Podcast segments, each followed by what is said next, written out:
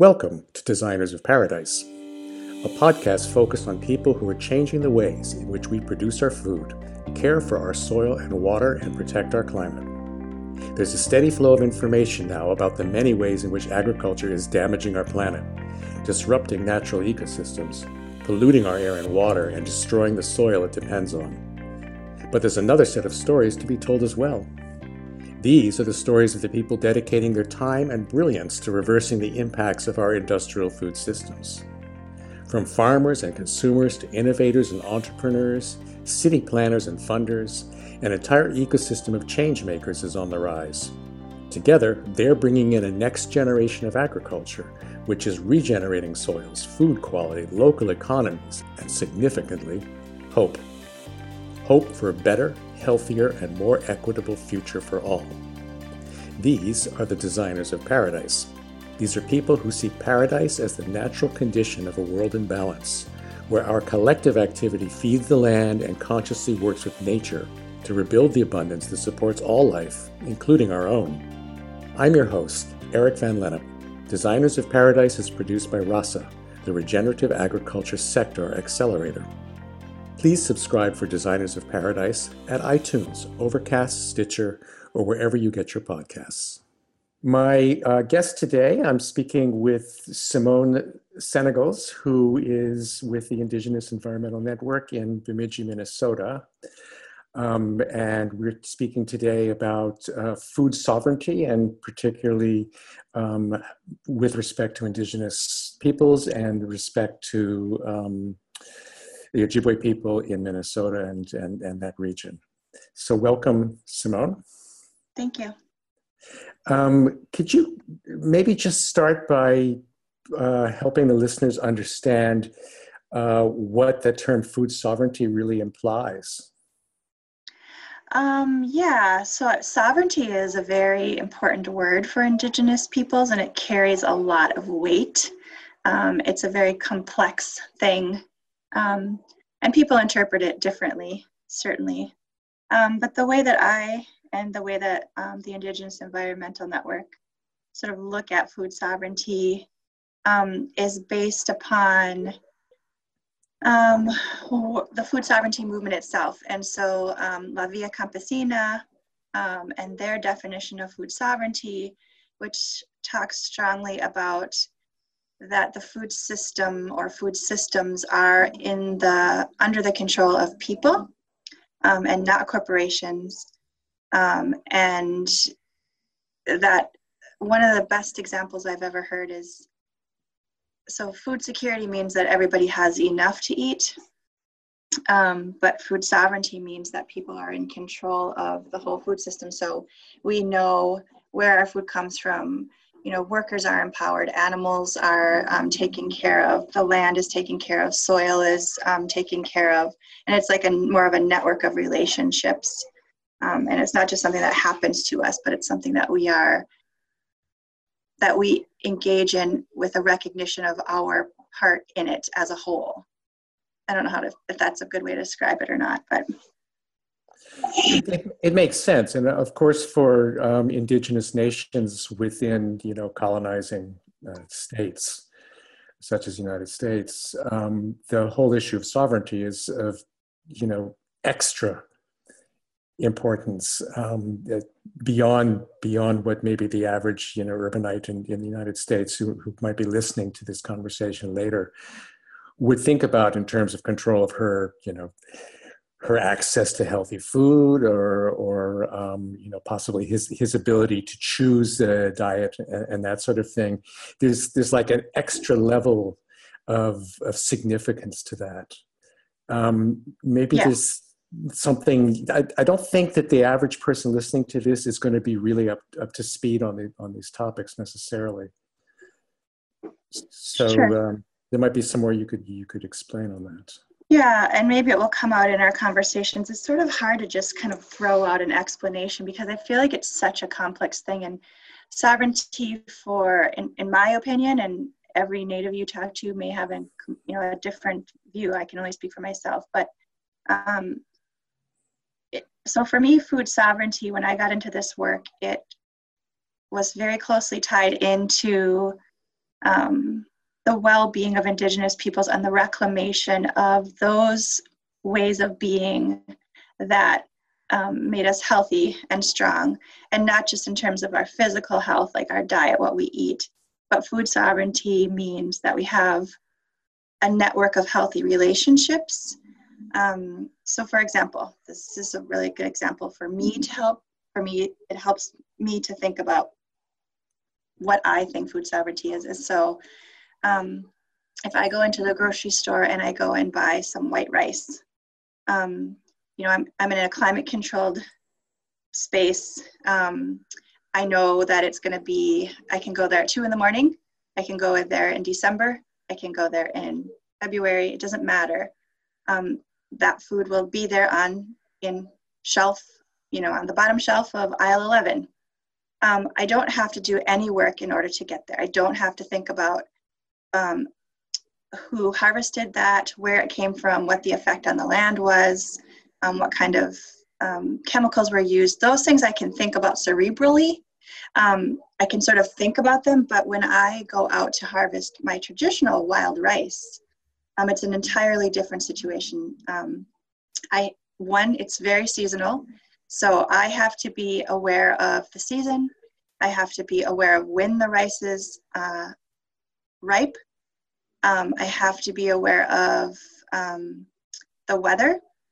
I have to have a relationship with other people who are using the rice bed. Maybe their family have been using it for generations, so I don't just jump in there and go grab it. Um, I have to have um, a relationship with my community. I have to have a relationship with someone who have who would have taught me how to rice. Um, you have to have a partner when you rice. Um, I'm out there in nature. There are bugs on me, and so it's it's an entirely different situation. I have to be physically able, um, and so my relationship with that food source is very intimate, um, and it and it requires that I acknowledge myself as part of a whole and that I behave accordingly. And so that, you know, and so when we, so when, if you bring in food sovereignty, so our relationship with food is different. Our control over it is different. It's not something that's just processed 1500 miles away and slapped into a grocery store for us. And so sovereignty really I actually really have a hard time distinguishing between food sovereignty and just general sovereignty for Indigenous folks because food sovereignty also has so much to do with um, our relationship with land and water, which um, is sort of a product of our oppression at the hands of um, sort of colonial powers because it's our land and water that was wanted and taken. And so when we ha- don't have um, access to that in a very meaningful way, when we don't have control over access to our own homelands um, and our own relationship with, I mean, we're indigenous, what does that mean, right? It means in, in relation to a place. And so all of those things come together when I think about sovereignty. Um, so it's not just control over policy when I say control over our food systems. You know, it's it's it's about having um, I don't know, and it's it's all it's it's tied in with historical trauma. It's all of those things. You know, once I had to do a, once I had to do a presentation about um, farm to school um, and how we were starting to bring in healthy foods for um, for kids in schools and for some of our reservation schools. And I had to do this presentation in front of all these people, and um, I started to cry because I was thinking about my own grandmother who had been in boarding school for her, you know, in all, her entire childhood, um, and how um, giving good food is an act of love, and giving cultural food is something that. So when kids were putting in boarding school, I mean, you know, one of the bad things that happened to them, amongst many terrible things, was you know that their food was taken away, their good nutritional food, their um, a relationship with that food which was all tied into ceremony self-worth role in the role in the environment role in the community all of those things. And so when we are restoring good food especially traditional food to indigenous kids in schools it's a very important thing it's not just about their nutritional well-being but it's like looking at that whole history of what has happened to us Um, and food is just one of those things that we can start to restore to heal ourselves. That's to me. That's that's that's full. You know, in, in a beautiful way. It's it's a really full picture, and and it expresses my sense of of what this regenerative movement is is becoming. In that, from a simple act of of um, reclaiming a connection and a sense of responsibility, and therefore um, a need to take care of, and uh, in that sense, control, but more in the sense of caring than in domination. Yeah, exactly. Right? That from that flows all of these other forms of nourishment the, the, the ability to bring back culture and, into some, some healthier condition and, and to reconnect pieces which have been alienated, um, to reconnect the, the, alien, the alienated aspects of the individual of ourselves with that really, really fundamental and essential process of bringing food forth from the earth. It's, yeah. it's just a, it's a beautifully whole um, image that, that you've laid out there. Yeah, this is a conversation that could go on for years, right? I mean, yeah. it, it's deep stuff, Absolutely. and it's and it's it's a continuum. So it's not just nowadays. It's it's a historical thing, but it's not just in the past. It's it's past, present, future, all connected, and our role and our place in there. And so when we look at food sovereignty, or when we look at sovereignty, you have to look at it in terms of that continuum, not just in terms of time, but again, those those complex re- relationships um, and our responsibilities and, and all of those things and and ceremonies and and language and all of those things come into play. And so much about relationship relationship is the key honestly. It really is so you know this this strikes me as as a kind of department of new terminology for continual thinking um, in in that food sovereignty and food security you know these are these are expressions which have surfaced in the the last decade or so but mm-hmm. that's not to say that the the thinking that is part of that is new and it's not to, to say that the practices are necessarily new but it's in no. some way some way being relabeled maybe in, in, in, an attempt to get other people to understand it uh, more more readily or to raise it to a level of significance. Yeah it's it's really it's definitely a reclamation. And and i mean i think that's one of the things that a lot of native folks find sort of um, humorous and yet terribly frustrating is that um, you know our way of life especially traditionally or historically or sort of um, pre interference um, was really full and really vibrant and really um, just so beautiful and so and and created such strong communities and it, it you know we were able to be here um, for you know millennia and and not and not destroy everything. Um, and so it's funny when all these new terms come up you know and agroecology which i love and and all of those good terms but it's like we're like um yeah you know it's like duh i mean i don't know to say duh but it's a, it's sort of like we've been doing this, and um, and so I think it's really funny when um, the obvious is stated with such an air of discovery. That's a great way to um, put it. Yeah, you know, like wow, guess what? You know, and and then and then you've got this ancient. Um, this ancient, you know, all these civilizations, and all these different indigenous um, societies and civilizations, and and and they're going yeah you know been doing it yeah. been telling so, you too yeah and been telling you so eh, but you know but the thing is is now we're we're in the difficult position of having to rediscover it for ourselves because so much has been taken. Um, and so much has been um, disrupted and and even lost. I, I really don't like to say that because I, I hate to admit it.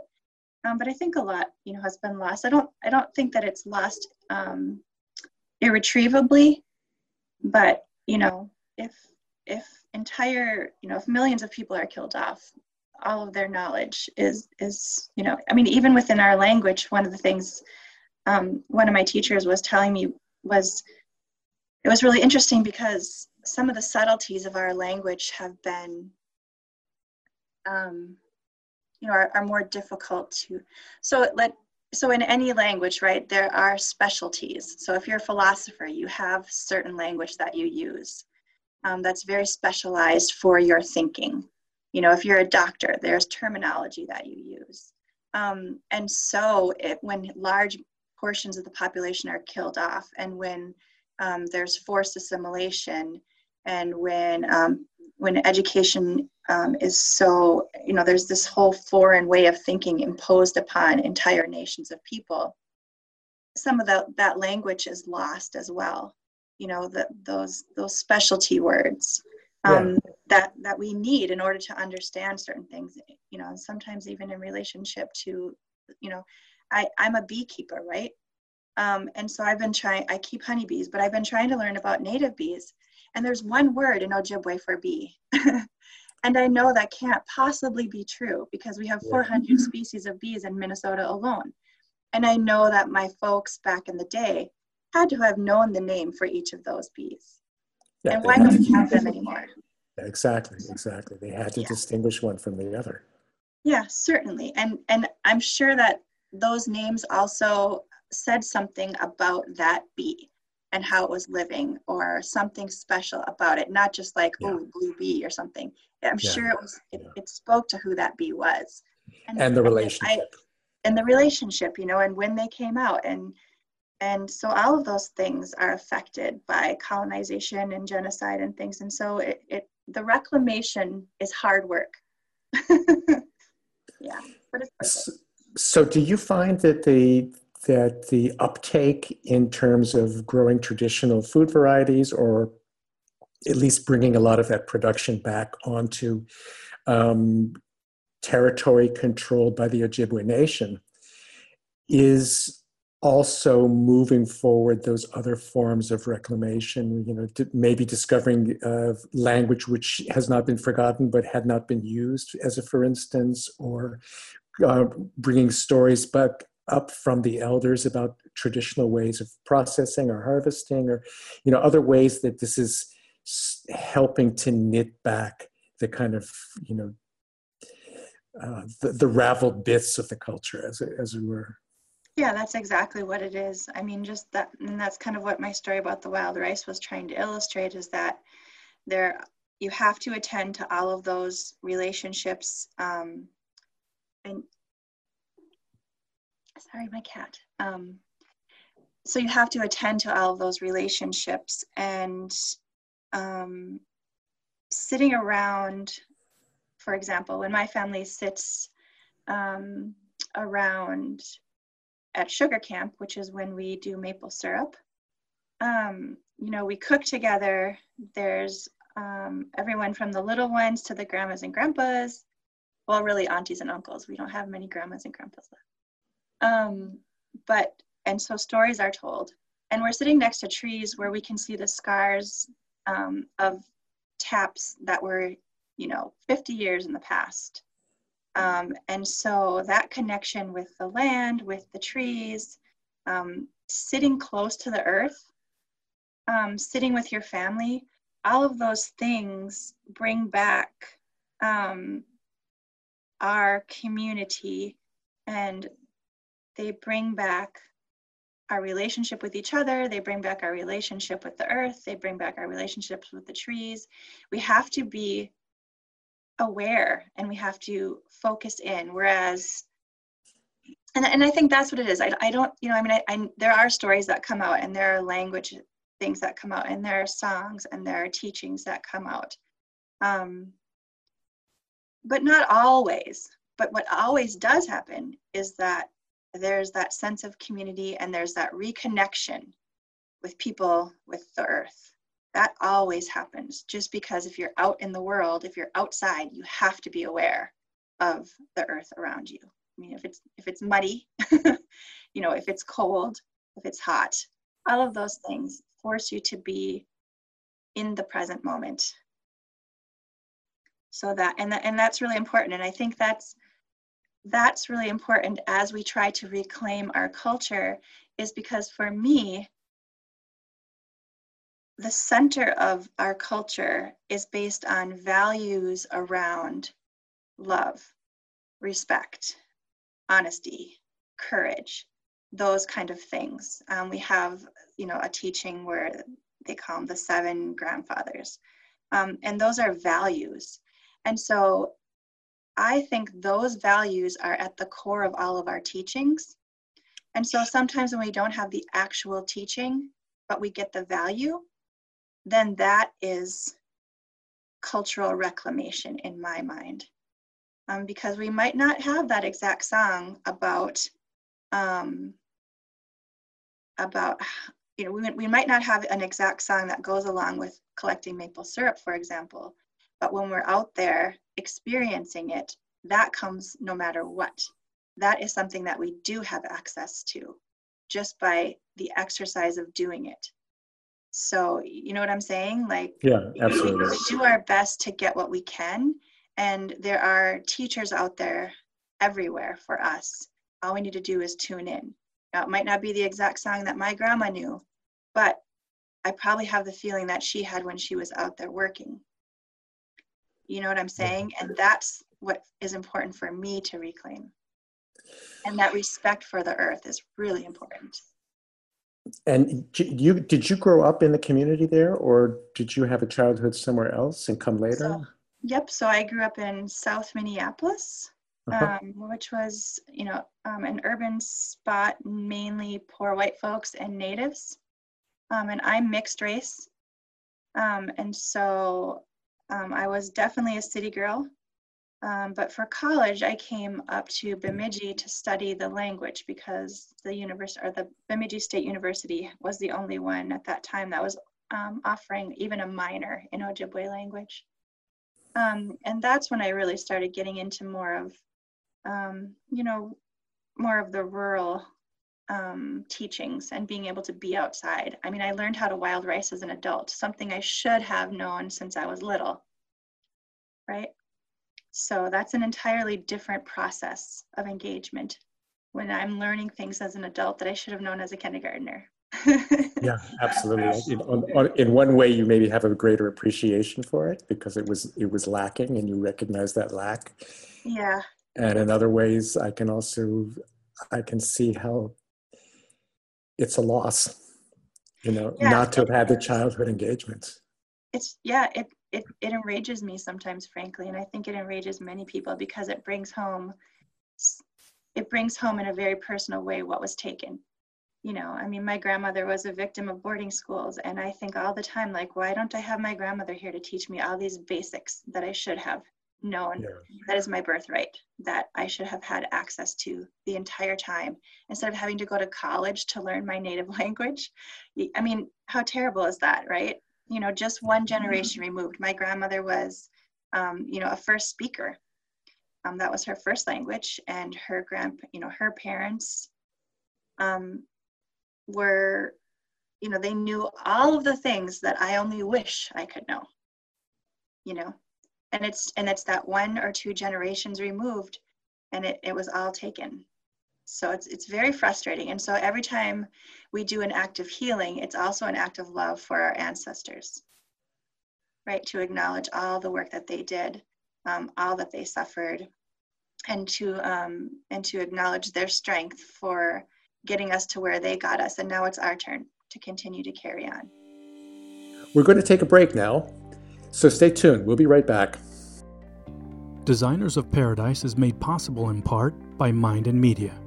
Over the last quarter century, the writers, producers, storytellers, and media specialists at Mind and Media have spearheaded a multitude of engaging and complex communication campaigns.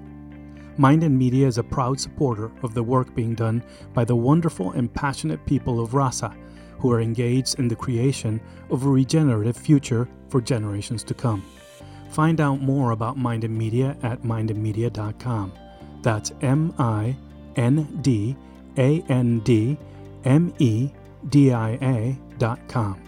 And now, back to Designers of Paradise and host Eric Van Lennep. Welcome back to Designers of Paradise.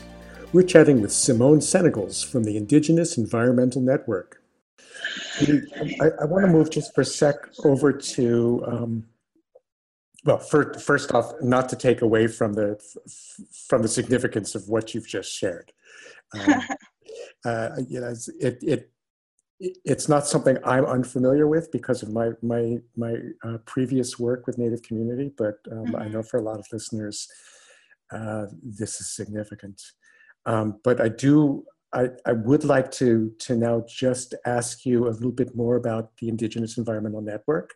Mm-hmm. Um, maybe, maybe to introduce listeners to that, uh, but also to sort of sit the native, um, well, the Indigenous food sovereignty uh, activity within a context of that organization. Yep, so the Indigenous Environmental Network, we're an environmental justice organization, completely native led and operated. Um, and I think that's really important to note because um, it's important that um, Native folks speak for themselves and that there's not a middleman, um, as it were. Um, and so I think that's really something special about um, Native-led organizations is that um, we speak from experience. We don't have to read books about it. We don't have to, um, I mean, that doesn't mean we don't read books about our own history and things like that. But I mean, it's very, it's very direct. Um, hmm, how do I say this? So I've seen lots of organizations that have um, an environmental justice department or um, program, but for us, it's we're we're immersed in it. Um, and so I think that it um, it shows through in the way that we conduct our work. And so the food sovereignty program is a good example of that. So that our our understanding about why food sovereignty is important, you know, that it's tied into our overall sovereignty, our overall well-being, our overall health, our overall emotional, mental, spiritual, physical health, um, and the health of our nations and communities, and the health of the environment. All of those things are touched by food sovereignty. Um, and so we operate from that, that understanding and from that strong sort of base. Um, and we've been around since 1990. Um, and we started with uh, outdoor conferences called Protecting Mother Earth conferences. And so when we started, it was pre, you know, internet or pre wide use of the internet. You know, social media um, was not um, a tool at that at that time. And so, in order for Indigenous communities that were sort of spread out and um, it, it was a way for us to come together and talk about what was affecting all of us. So, for example, if there was um, an energy company that was doing exploring in one community for oil or gas, for example, um, and piping it through other communities and refining it in other communities. And then other communities were feeling the effects of the pollution downwind. Um, all of those things, it was a chance for those communities to come together and start seeing their common um, struggle and their common strength. And so that's where IEN began, is a, as a way f- to bring uh, communities together to start building their own power and to start talking with one another around issues of environmental uh, injustice. And um, but just just just the the the, the uh, a little bit of a tangent there, you know, because because you brought up this this topic of of um, coming together in person versus doing the networking over social media like it mostly happens now, and the and the power of that of that presencing. Um because it's it's so much deeper and there's so much more that gets conveyed in in it when you come together for four days or a week and and sit with people and eat with people and sweat with people and sing with people mm-hmm. um, then you know you get in there uh, even if it's a barrage of tweets back and forth or you know stuff pasted up on facebook or whatever whatever the case may be now um, and it, it, kind of weaving back into into the the kind of the reclamation of foodways. Mm-hmm. Um, I, I, know some of that was already starting to happen. I was aware of that back in the, the late 80s, coming out of projects um, in the US Southwest where some of the I, there was a group called Native Seed Source, I think, which was mm-hmm. forming up around then, and there was a diabetes um, reduction project trying to get people eating the traditional foods again, and they of course realized that if they wanted to get their people to eat the food again, they had to grow it, and in order to grow it, they had to actually go out there and figure out who was still growing, you know, and keeping and and you know replicating these traditional varieties. Um, so I'm curious um, in terms of what you've seen in um, sort of inter inter-indigenous group or um, inter inter-tribal networking around around is that happening in, in the same way that like protect the earth was bringing people together or is this mostly now happening more online um so yeah, I mean, I think online is sort of a double-edged sword. In some ways, it provides a very direct platform for Indigenous folks to get their own narrative out, their own stories um, directly, because we haven't been well represented um, in other, you know, in media, in movies, in print, in, in books even. Um, and so that direct, um, that direct that ability to be directly connected with audience is is powerful um, and it's it's allowing for a lot of diversity as well because anyone who can you know has access to a computer or facebook live or whatever they can tell their own stories and i think that's really important too because we never want to lump indigenous folks together even though there are underlying themes that i've found all native cultures have we are all very very diverse um, and that's important to recognize and be respectful of that. So I, I appreciate that ability that um, social media has brought. Um, but yes, as far as the way that I'm seeing networking happening now, it's both. A lot of it is social networking. Um, and even a lot of um, content is very fast right? So like you want to sit down and learn about something in a five minute video as opposed to mm-hmm. an mm-hmm. hour long documentary. And so, um, you know, I think I'm not sure if that's such a good thing um, because a lot of nuance is lost and a lot of complexity is lost and a lot of critical thinking is glossed over. Yeah. Um, yeah. So there, you know, there's there's this whole you know mishmash of the way that we communicate. But I do, I, so I I see um, native organizations and communities and and people working for the health and well-being of our folks um, utilizing all forms of communication so you know the online stuff as well as getting together um, and and sitting together and being together outdoor indoor as much as possible. Um, but i think it's hard. I mean i think that um, hmm, how to say this? I think that um, it's really important for, I mean, and one of the things about sovereignty, so let's circle back to that, is this importance of defining ourselves. Um, and so, and speaking for ourselves. So that means that even when we talk about equity, we have to think about not just the content of our words, but the forum that we operate within. So let's say that we go to a convention center in a square room um, and look at an agenda that says from 10 to 11, we're going to talk about equity in the food system. And then we sit there and we have a PowerPoint and we're speaking English and we're sitting in rows, you know, yeah, and yeah, climate yeah. controlled.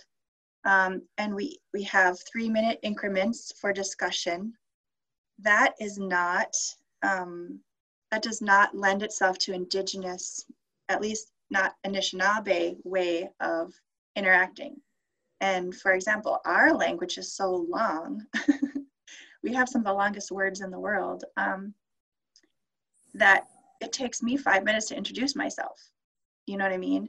And also, if we're having a discussion with elders, for example, and they go over their three minute time, there's not a native person in that room who is going to be like, time, you're Yeah, done. Absolutely, absolutely Yeah. not.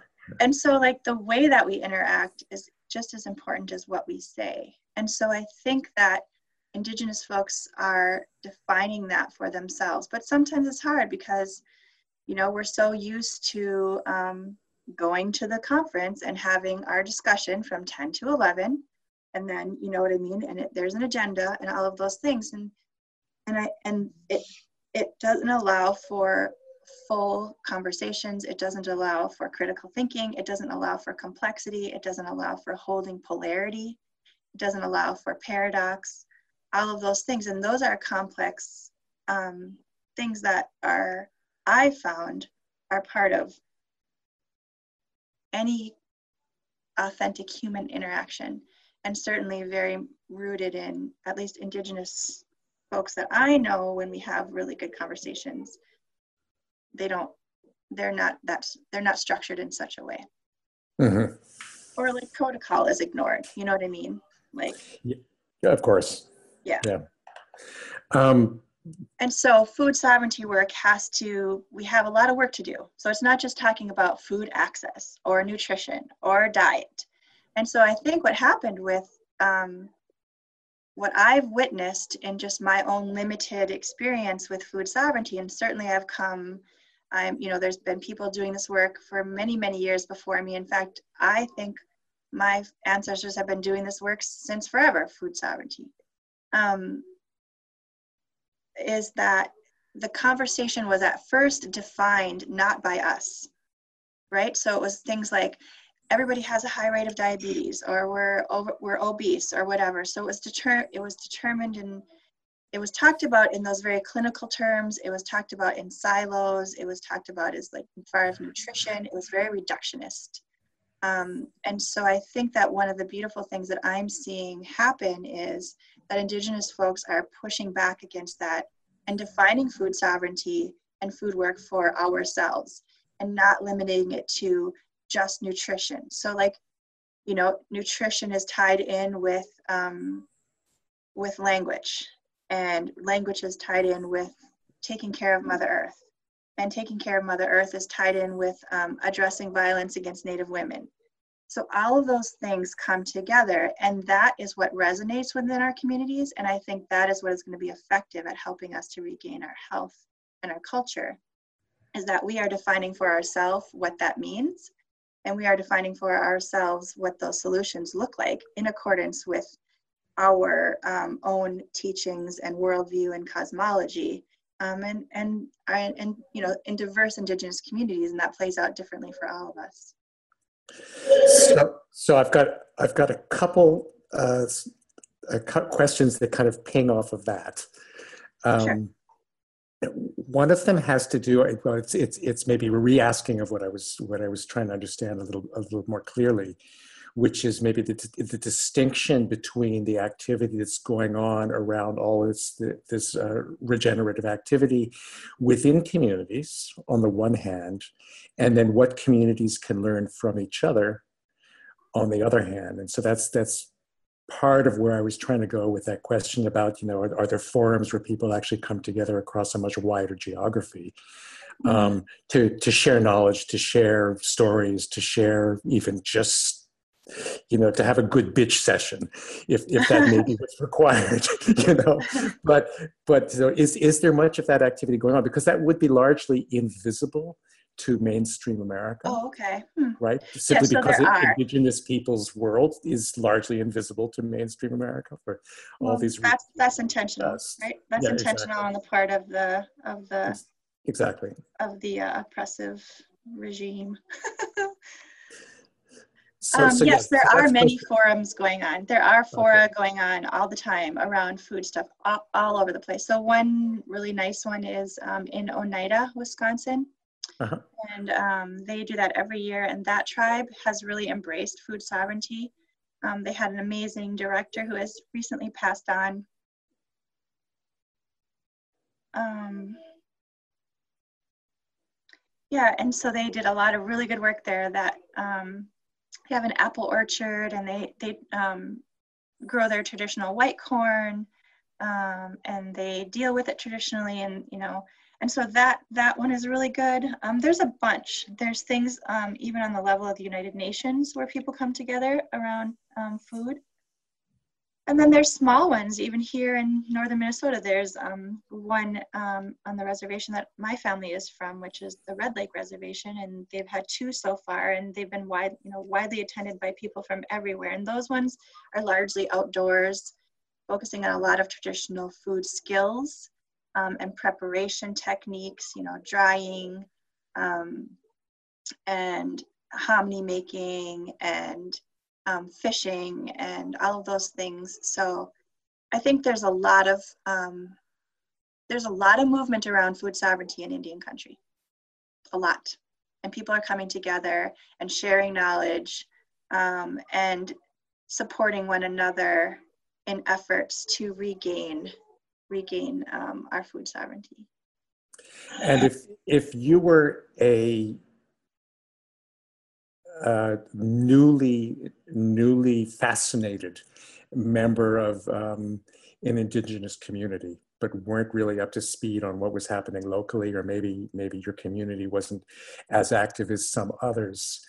Uh, would there be places that would be more obvious to go even online or for instance to find out like how to, how to jump into that yourself you know i think the first nations development institute um, has on their website um, some good tools for connecting um, and then there's um, an organization called the us food sovereignty alliance um, you can look them up and i think they'll have some good um, resources um, you can look on the Indigenous Environmental Network page. We definitely need to update that a little bit, but um, give me a call and I'll help you out. Um, let's, the, let's just remind people how to find the, the IEN page. Yep, so it's uh, www.ienearth.org. And another really great one is one of our sister organizations, um, the Black Mesa Water Coalition, and just Google them. They're doing mm-hmm. amazing work. Mm-hmm. And I think it's really, there's just so much going on. I don't think it would be hard um, for anyone who is interested to find um, the first thread to start pulling, um, to start getting into it. And then, and I don't even know if there's very many communities that aren't doing things around food right now. Yeah, and and do you, do you reckon that most of those who would be doing things around food are also connecting more laterally with other communities at this stage, or do you think a lot of that is um, still happening just within the community? No, I think there's there's connection across communities definitely. If you go to, I mean, I think there are certainly certain people right now who are doing a lot of work. You know, like if you talk about seed saving, Rowan White is one of the people, and um, everyone knows who she is. Um, you know, there's Valerie Segrest. Um, there are people who um, are doing, who are well known right now for doing a lot of work. And I think once you start looking at who they are, um, you can be led to other resources. Okay, so then the, ne- the next, the next ping, um, which is a bit more provocative. Um, and that's when, you know, the first time I ever came out to protect the earth, um, it must have been one of the earliest ones. I had a, a, a good friend, Walter Brissett, oh, uh, yeah. from, from, Wisconsin. He was mm-hmm. one of the most important people in my life, actually, at the time, and a, a really, really um, powerful mentor for, for the work I was doing. And he'd invited us out there, and he's like, Look, you need to come here. There's something happening, and something you need to know about this. And so, when was that? That would have been probably 1990, 1991 somewhere. Yeah, that would have been one of our first ones. Yeah, and um, it, you know James Bay was going on then. The, the whole standoff around the, the power dams with the with the Cree Nation and the Inuit, uh, and and Hydro Quebec and and this sort of thing. And um, he he he kind of threw the mic at me, you know, one evening. And said like, "Tell these people what's going on with Hydro Quebec," and um, at that point, you know, we hadn't we hadn't succeeded in in shutting it down, um, and so all I could think about was my frustration and, and you know in not being able to to you know to prevail in, in, in, this hideous situation. And i started talking about that and partway through the conversation or partway through the, the presentation i realized that everybody in the audience was white. Hmm. and so that brings me to Mother Earth conference? Yeah. Really? In that particular in that particular group um, who come to, who come together. Um, you know they were young white people with dreadlocks and whatever. How um, many of them were there? Oh 20 or 30 possibly. Okay. Okay. It wasn't a massive group, you know, mm-hmm. but they, they kind of filled the space. Yeah. Um, it was, you know, one of those outdoor tents that you, you know, use for speaking. Yep. And um, something just flipped, you know, and I was like, I can't talk about this because we, you know, all I can think about is how frustrating it is. But I want to talk to you about find about the the inappropriateness of cultural appropriation. Yeah mm-hmm. and particularly for spiritual things, and how that's all actually genuinely accessible to each one of you if you just look back into your own heritage. Exactly. You will find the point in time where your people were also connected to the earth and connected to the fire and connected mm-hmm. to the mm-hmm. seasons, and that's what's genuinely accessible for you. Yeah. You know, and I don't know where that came from, but it came out Mm-hmm. But Good. it's, remain- it's, it's something that needs to be said over and over. It still needs to be said. Yeah, 1990 wasn't that long ago. Exactly, but but I'm curious in terms of your work around around you know making people more aware of of local food, which is going to have a ripple effect into local you know local uh, maybe non-native support circles and and you know this ongoing hunger that non-native people have for an authentic heritage mm-hmm. right? Because yeah. they, they they're mostly the product of being ripped for, away from that when their ancestors came in as refugees. Certainly. Right? Yeah. um, and not knowing where to look to piece that back together. So so that's the provocative the provocative end. Are you finding that there's there are people or organizations coming to you guys saying we want to be part of this conversation or somehow know, want to be in because it feels more real than what we're doing? For IEN overall, yes. Yeah. And for, and for the food um, sovereignty part of it? Um, a little bit, not as much. Um, oh, that's a tough question. I'm trying to think of any specific examples where that happened you know, I don't think that our food sovereignty program is um, sexy enough yet to draw that kind of, um, you know, sort of following. Uh-huh. Um, yeah, not not yet, and and I hope it doesn't actually. Um, it's it's a distraction when that happens, yeah, and yeah. it's it's difficult because then we're we, we're to the point where we have to stop and take care of folks' feelings instead of getting to our work. You're getting into babysitting yeah and and you know and i have a lot of compassion and um, i am mixed race. I don't know much about my italian heritage.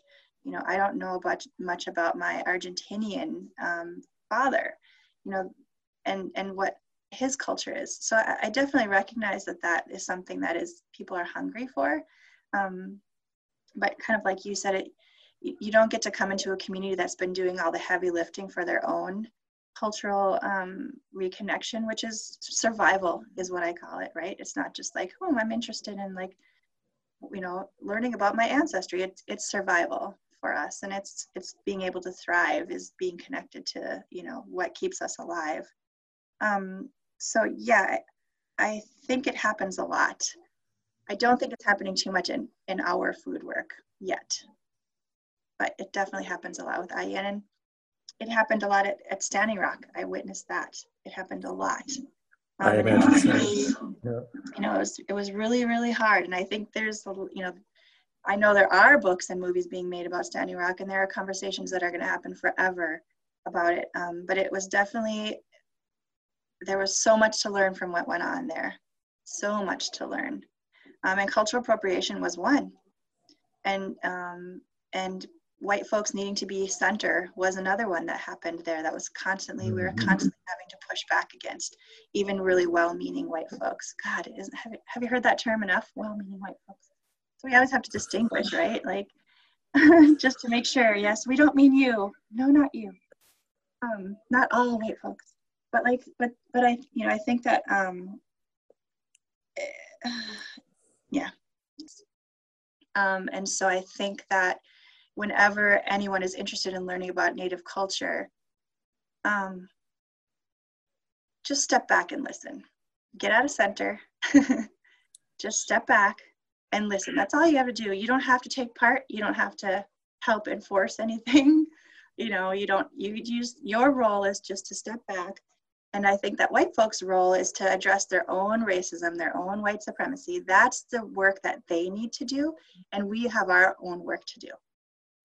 Um, and, and that's a powerful thing. It's really powerful is when you work from where you're at and where you, your own strong identity, be that native or non-native, um, male, female, everything, the whole gender spectrum, all of those things, like those are things we're figuring out. Um, and so food sovereignty, strangely enough, fits in with that, right? So not just nutrition, once again. I don't even know if I'm making sense at this point. I'm really glad this isn't live. I think I think the, the the organic role of the of the discussion is is has been really um, illuminating. As, yeah, as, it's just really hard for me to talk about food like it's just food. I mean, it, food is incredibly important, and I don't I shouldn't even say just food, but it's it's not alone. I mean, our food is our relatives. You know, I mean, they're living sentient beings and you know and soil and and the whole life cycle that goes on in soil. And that if we don't attend to that we're in big trouble.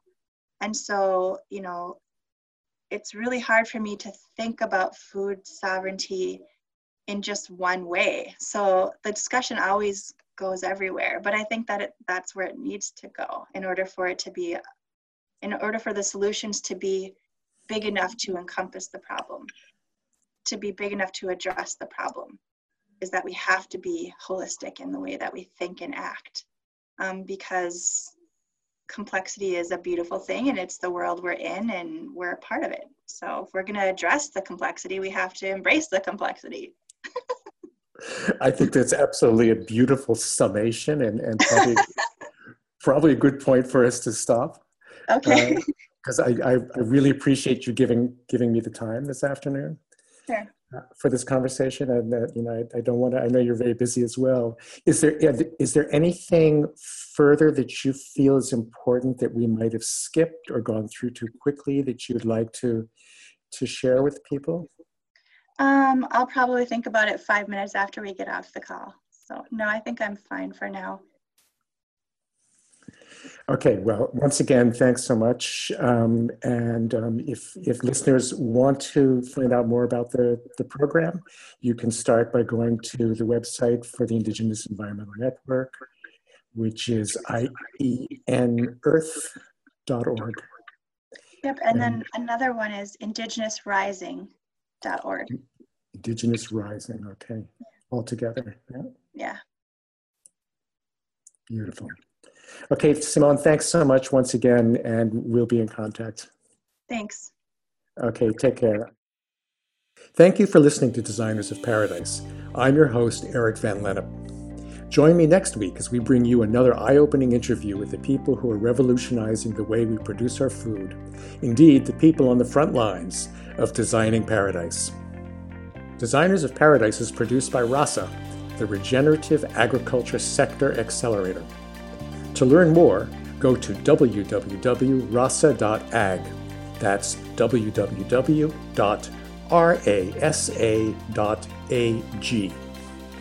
If you have any ideas you'd like to suggest, such as folks we should be talking to or a specific topic we should cover, hit me up with your ideas on Twitter at Greenheart. That's G R E E N underscore H E A R T, Greenheart. We'll see you next week.